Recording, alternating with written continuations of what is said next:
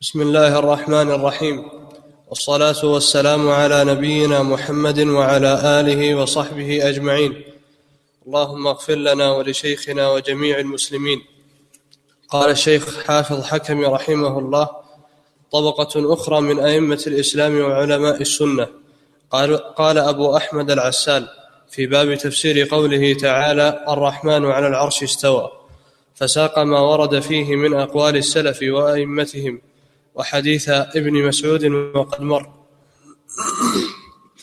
وقال أبو بكر الصبغي. كذا عندي. الظاهر الظاهر الصبغي الظاهر أظنه الصبغي ولا تتأكد من نعم. في قوله تعالى من في السماء أي من على العرش كما صحت الأخبار عن رسول الله صلى الله عليه وسلم.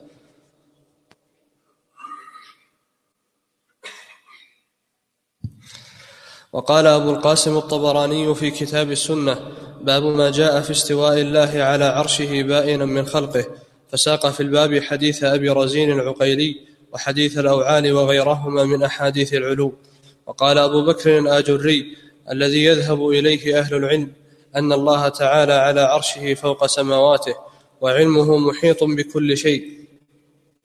قد أحاط بجميع ما خلق في السماوات العلى وبجميع ما خلق في سبع أراضين يرفع, يرفع إليه يرفع, يرفع إليه أعمال العباد. وقال أبو الشيخ في كتاب العظمة له ذكر عرش الرب تبارك وتعالى وكرسيه وعظم خلقهما وعلو الرب فوق عرشه وساق جملة أحاديث في ذلك. وقال أبو بكر الإسماعيلي استوى على العرش بلا كيف وإنه انتهى إلى أنه استوى على العرش ولم يذكر كيف كان استواؤه. وقال الأستاذ أبو منصور الأزهر أبو منصور الأزهري الله تعالى على العرش. وقال أبو الحسن ابن مهدي رحمه الله في قوله تعالى الرحمن على العرش استوى. اعلم أن الله تعالى في السماء فوق كل شيء مستو على العرش بمعنى أنه عال عليه. ومعنى الاستواء الإعتلاء. وإنما أمرنا الله تعالى برفع أيدينا برفع أيدينا قاصدين إليه برفعها نحو العرش الذي هو مستو عليه. وقال ابن بطة رحمه الله باب الإيمان بأن الله تعالى على عرشه بائن من خلقه وعلمه محيط بخلقه. أجمع المسلمون من الصحابة والتابعين أن الله على عرشه فوق سماواته بائن من خلقه. وقال الدار قطني رحمه الله تعالى حديث الشفاعة في أحمد. إلى أحمد المصطفى نسنده وأما حديث بإقعاده على العرش أيضا فلا نجحده أمر الحديث على وجهه ولا تدخلوا فيه ما يفسده. وقال ابن مند رحمه الله تعالى فهو تعالى موصوف غير مجهول وموجود غير مدرك ومرئي غير محاط به لقربه كأنك تراه وهو يسمع ويرى وهو بالمنظر الأعلى وعلى العرش استوى فالقلوب تعرفه والعقول لا تكيفه وهو بكل شيء عليم وهو بكل شيء عليم محيط. وقال محمد بن زيد المغربي وأنه تعالى من مضبوط يا شيخ؟ زيد ولا بن أبي زيد؟ آه، ابن أبي زيد. وقال محمد بن أبي زيد المغربي المغربي وأنه تعالى فوق عرشه المجيد بذاته وأنه في كل مكان بعلمه. قلت وقد أطلق هذه العبارة أعني قوله بذاته أبو جعفر ابن أبي شيبة والدارمي ويحيى بن عمار وأبو نصر السجزي وابن عبد البر وشيخ الإسلام الأنصاري وأبو الحسن الكرجي وأحمد بن ثابت. الكرجي. وأبو الحسن الكرجي وأحمد بن ثابت الطرقي وعبد العزيز القحيطي وعبد القادر الجيلي وطائفة. وقال ابن فورك رحمه الله استوى بمعنى على.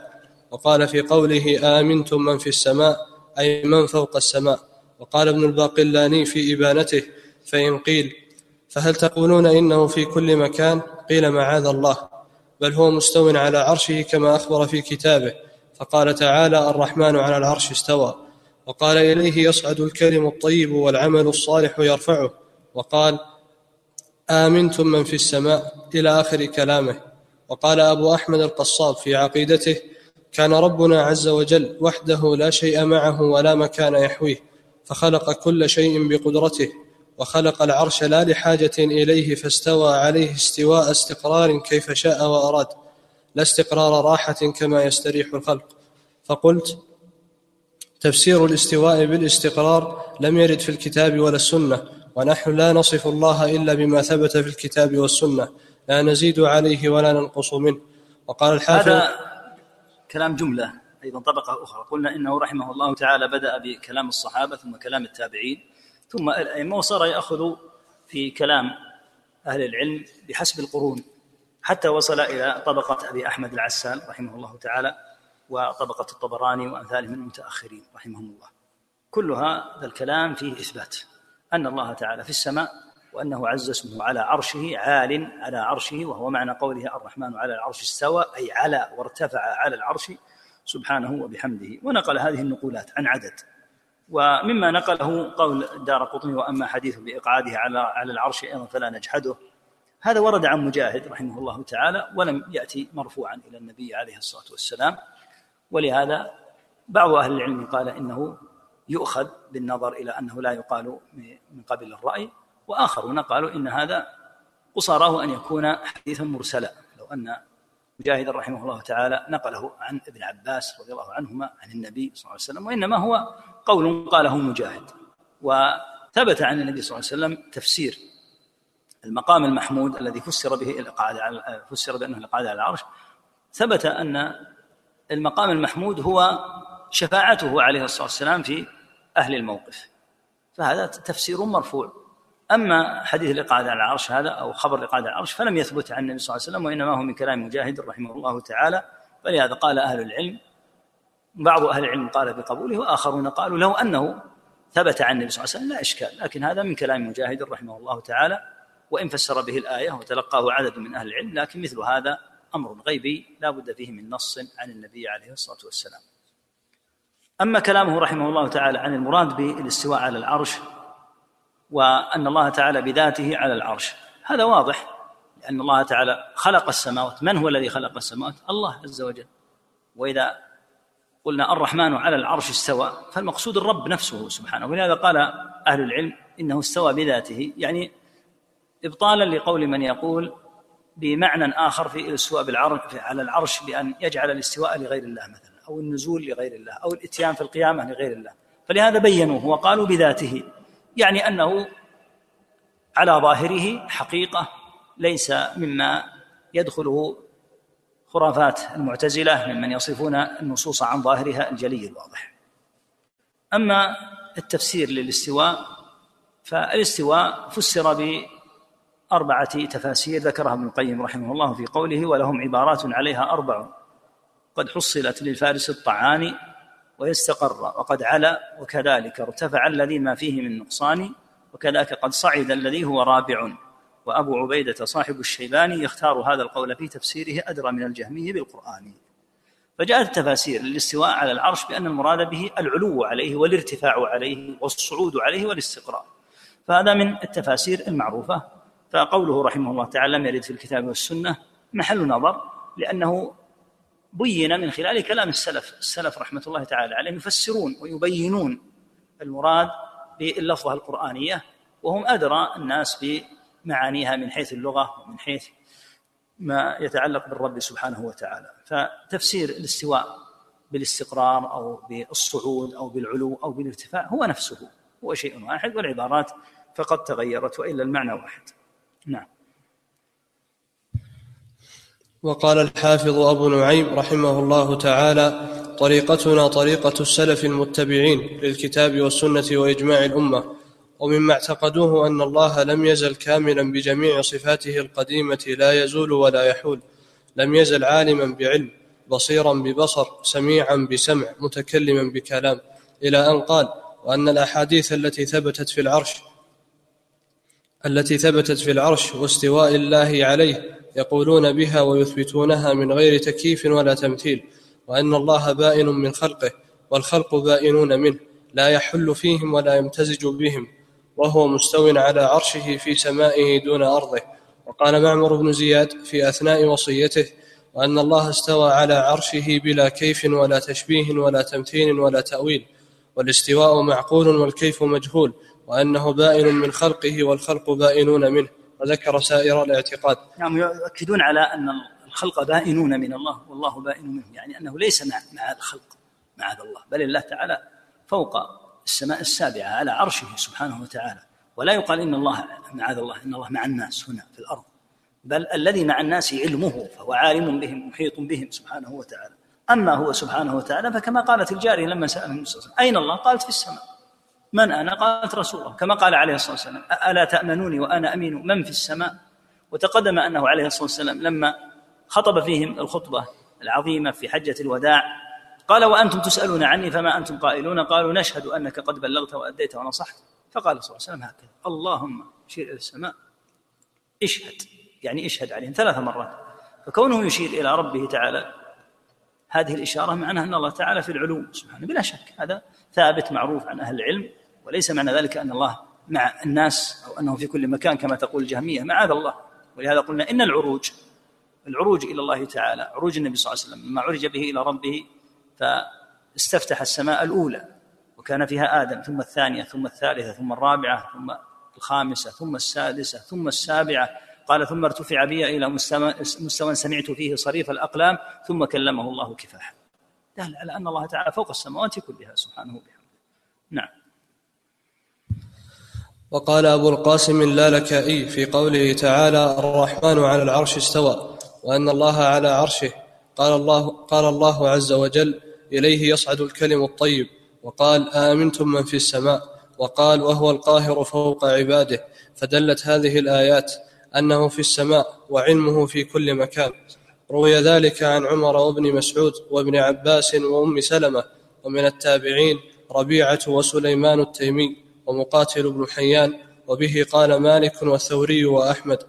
وقال يحيى بن عمار هو بذاته على العرش وعلمه محيط بكل شيء وعلمه وسمعه وبصره وقدرته مدركة لكل شيء.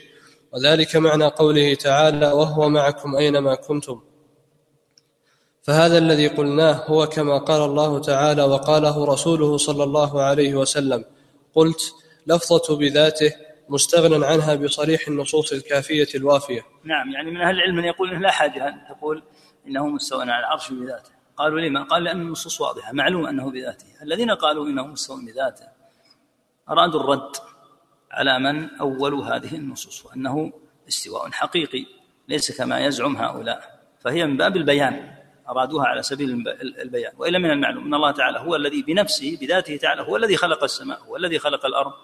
لكن ما جاء أحد ينازع في أن الله خلق السماء. لكن جاء من ينازع في أن الله تعالى ينزل إلى سماء الدنيا. فقالوا ليس المقصود نزوله وإنما نزول أمره. هكذا أولوه لهذا قال أهل العلم بل أبدا ليس بصحيح. هذا تأويل باطل بل هو نزوله بذاته يعني عن سبيل البيان. نعم. وقال القادر, وقال القادر بالله أمير المؤمنين في معتقده المشهور وأنه خلق العرش لا لحاجة واستوى عليه كيف شاء كيف شاء لست لست لاستواء راحة وكل صفة وصف بها نفسه أو وصفه بها رسوله صلى الله عليه وسلم فهي صفة حقيقية لا صفة مجاز. فهي فهي صفة حقيقية لا صفة عندك حقيقية؟ لا يا شيخ. نعم. فهي صفة حقيقة لا صفة مجاز. نعم لا شك أن استواء الله تعالى على العرش ليس استواء من يحتاج إلى العرش معاذ الله. بل الله تعالى هو القائم بالعرش وبالخلق وبالسماوات وبالأرض فليس استواءه تعالى. إذا قال أهل العلم أن استواء الله ليس كاستواء المخلوق. المخلوق استواءه استواء المحتاج إلى ما يستوي. أما الله تعالى فمعاذ الله أن يكون محتاجا إلى العرش. فإن الله تعالى إنما استوى على العرش بعد خلق السماوات والأرض. ولهذا استواء الله عز وجل من الصفات الفعلية وليس من الصفات الذاتية الملازمة لها. لأن الله تعالى يقول إن ربكم الله الذي خلق السماوات والأرض في ستة أيام ثم استوى على العرش. فدل على أن استوى على العرش إنما كان بعد أن خلق السماوات والأرض. فهو غير محتاج إلى العرش حتى يستوي إليه سبحانه عليه سبحانه. وإنما هو استواء يليق بجلاله وعظمته. نعم.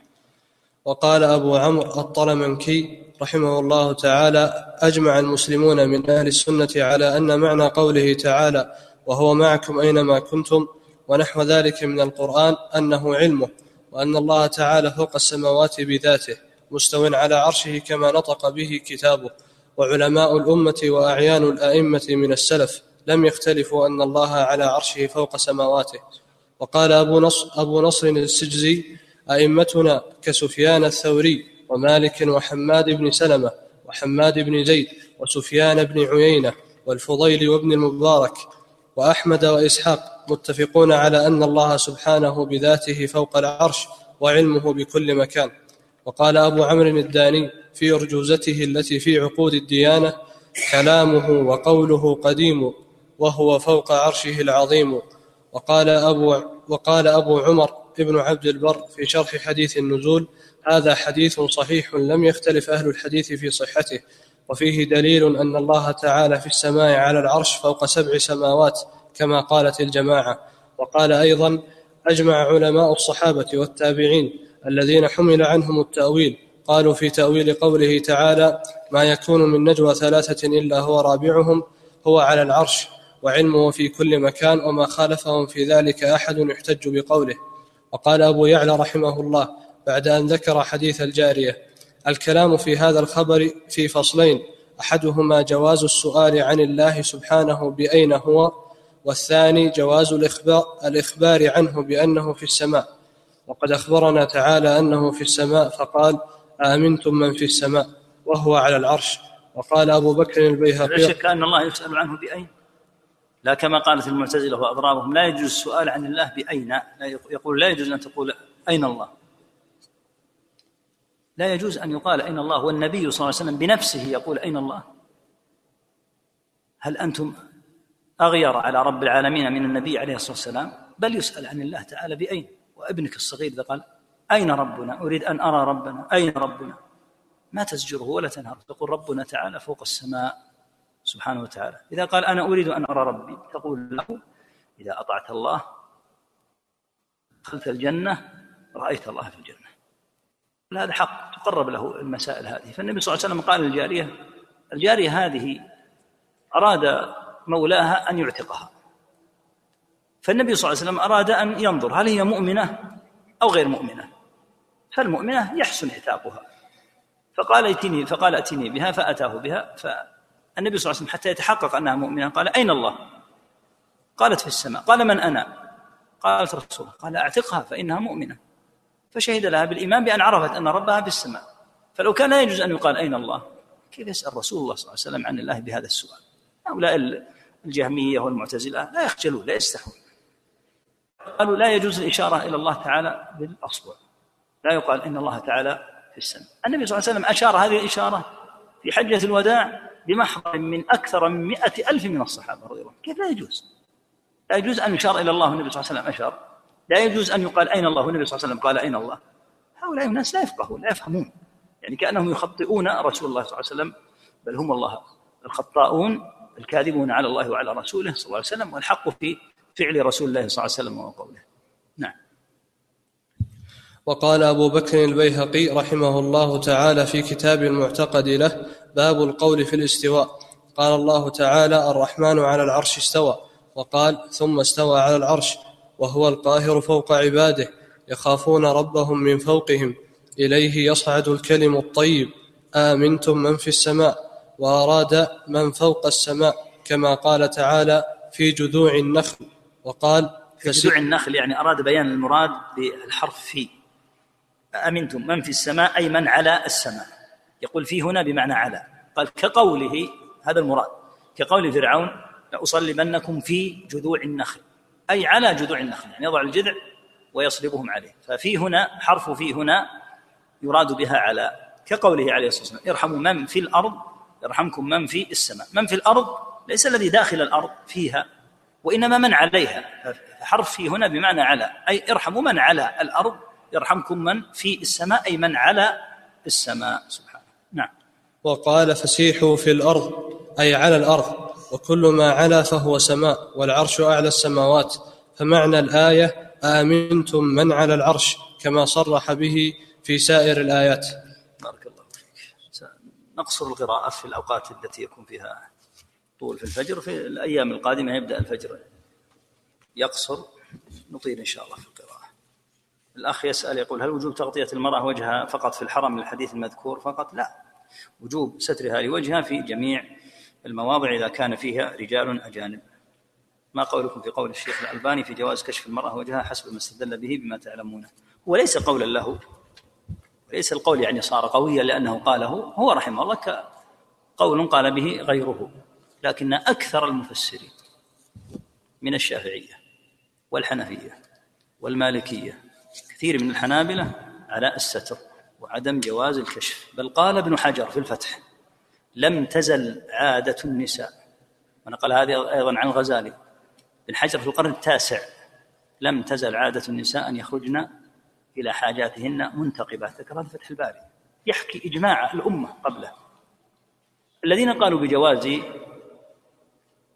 كشف الوجه قول لبعض أهل العلم رحمهم الله تعالى ليس هو الأشهر ولا الأقوى وإنما وإلى عهد قريب جدا كانت الشام ومصر والعراق واليمن سائر بلاد المسلمين كانت النساء فيها متحجبة تغطي وجهها إلى عهد قريب جدا. ثمة صور للنساء قديما في هذه البلدان قد سترن وجوههن وهذا هو المعتاد. فدخل دعاة الإفساد من خلال أن ثمة قولا قال به بعض أهل العلم ولم يريدوا ترجيح القول وإنما أرادوا الوضع الذي وصلت إليه الأمة لاحقا. فليس كلامهم عن كشف الوجه وإنما كلامهم عن ما هو أشد وأنفع وأفنع. بأن تكون المرأة كاشفة عياذا بالله عن معظم جسدها كما يسمونها بالمرأة المتحررة غير المتنطعة نحو ذلك. فهذا القول قال به الألباني وغير الألباني وليس الألباني يعني يحكى قوله كأنه يعني قول الشافعي أو أحمد أو الأقوال التي عليها الاعتماد أقوال المتقدمين رحمهم الله تعالى هي التي تحكى عادة. هذا قول أبي حنيفة هذا قول مالك هذا قول من يأتي بعدهم يكون رجح قولا لمن أتى من لمن سبقه. ليس المعنى أنه قول له. الذين جوزوا كشف الوجه من أهل العلم ذكروا قيدا يسقط به جواز كشف الوجه في هذا الزمن بلا أدنى تردد. وأنهم قالوا إنه يكشف وجه المرأة إذا أمنت الفتنة. ولا يوجد عاقل الآن يقول ما شاء الله نحن في زمن مثل زمن النبوة ما في فتنة. الآن الفتنة الشديدة والنساء قد غطينا وجوههن فكيف لو لو لو كشفت النساء عن وجوههن أمر آخر مهم لا يدري به كثير من النساء اللاتي يكشفن وجوههن الذين قالوا بكشف الوجه اشترطوا ألا تضع المرأة عليه زينة لا من كحل ولا من صبغ ولا من غيره. فإذا وضعت أي زينة وجب عندهم قولا واحدا ستره. فبعض الناس يأخذ القول ولا يدري به ولا يدري ببعض القيود التي قالها من قال فمثل القول بأنه يجوز كشف الوجه بشرط عدم الفتنة وهل في فتنة أشد من الفتنة الآن؟ حين اختلط البر بالفاجر بل المؤمن بالكافر اختلط الأمر اختلاطا شديدا. فالذين قالوه قيدوه بأمن الفتنة. قالوا إذا أمنت الفتنة وجد أناس اتقياء الراجح عندنا جواز الكشف. فعلى على هذا القول على هذا القول. لو قيل به هل هذا القيد موجود؟ قطعا غير موجود. الحاصل أن الصواب الذي لا شك فيه وجوب ستر الوجه. من قال الميت ادعو لي؟ كيف يدعو لك الميت؟ عياذا بالله. هذه مقولة خبيثة جدا. الميت قد انقطع. إذا قال ادعو لي فهو يعتقد أن الميت يسمع كلامه ويرفع شكواه لله عز وجل فهذه لا تحل بلا شك. يسأل عن الدورات الصيفية حتى الآن ما اتضحت إن شاء الله يعلن عنها في وقتها. يسأل عن قوله كلامه وقوله قديم محل محل تفصيل. يعني القول بأنه قديم بمعنى أنه قديم النوع متجدد الآحاد نعم. أما إذا قيل إنه قديم الكلام قديم معنى الله تكلم به ثم لم يتكلم فلا. يقول لو أن إنسانا ركب الطائرة للسفر وأقلعت الطائرة قبيل أذان الفجر بنصف ساعة وتصل بعد طلوع الشمس فكيف يصلي صلاة الصبح؟ إذا كان الأمر على هذا الحال بحيث أنه لا يستطيع أن يصلي في المطار لأن الوقت لم يدخل مثل لو كان مثلا الساعة الرابعة وستحتاج حتى تصل مدة يخرج معها الوقت تماما. ولا نقول إنه يصل يصل في آخر الوقت ويصلي في آخر الوقت. في هذه الحالة يصلي في الطائرة وامره لله. يصلي في الطائرة لأن لو صلى قبل الوقت ما أجزأه. وإذا صلى بعد خروج الوقت وهو قادر لا يصلح له ذلك. فيصلي ويسأل عن القبلة ويتجه إلى القبلة مع أن الأصل أن صلاة الفريضة لا تصلى إلا على حال من استقبال القبلة وفي حال من استقرار. بعض الأحيان تكون الطائرة أصلا متجهة ضد القبلة. يعني تكون مثلا متجهة إلى الشرق. فالمقاعد كلها متجهة إلى الشرق وأنت قبلتك نحو الغرب فتحاول أن تصلي على حسب حالك.